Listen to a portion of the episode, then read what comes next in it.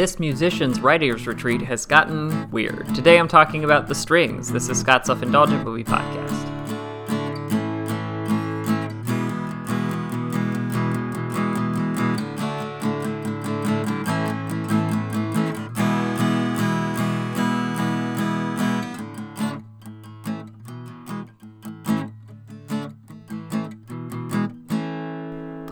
Hello, welcome to Scott's Self Indulgent Movie Podcast. I am Scott, and today I'm talking about The Strings, which is a recent Shudder exclusive that I decided to check out. And I thought it was okay, but it could have been better, and I had some specific reasons why. So without further ado, let's get started. There's a lot of horror that can be derived from the artistic process. What does it take to inspire you? What do you have to give to make great art? How do people respond to your art? It's a fertile ground for all kinds of stories. However, that connection needs to be very strong, or else the end result may underwhelm. The string centers around Catherine, a musician who is attempting to break out from her seeming from seemingly her entire life. She's going solo after being in a band and just broke up with her boyfriend on her way to a writer's retreat at her aunt's old cabin. But as Catherine attempts to craft new music and flirt with a cute photographer, a malevolent force is waiting in the wings to strike. I wanted to like the strings more than I did. I think Teagan Johnston is great in the movie and had a particularly great response to some internet trolling from jackasses.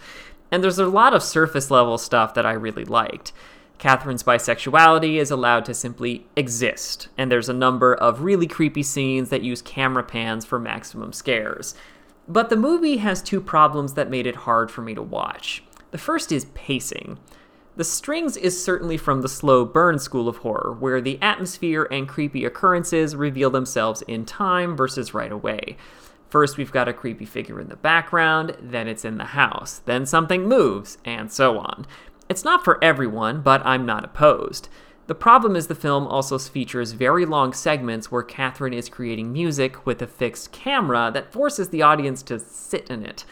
That'll be very trying if you don't dig the music itself, and also doesn't seem to have much correlation to what's happening around her.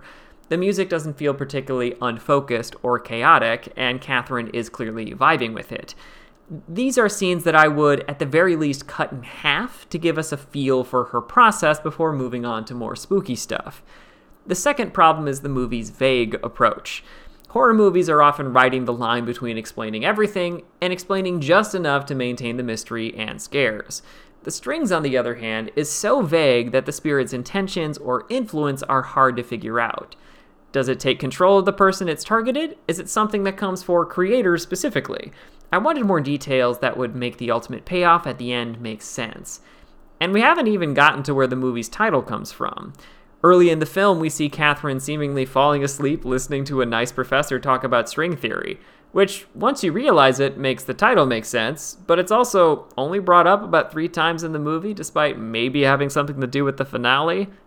It's hard to figure out. Personally, this is too unspecific for my taste. The verdict is it's a great idea that needs some details. Though the premise and acting are strong, the string needs more detail and focus. 5 out of 10. This has been Scott's Self Indulgent Movie Podcast. Thank you so much for listening. Don't forget to like, share, and subscribe wherever you get your podcasts. And don't forget to join our Facebook group, Scott's Self Indulgent Movie World, for the latest reviews, discussions, and more. See you next time, everybody, and stay safe.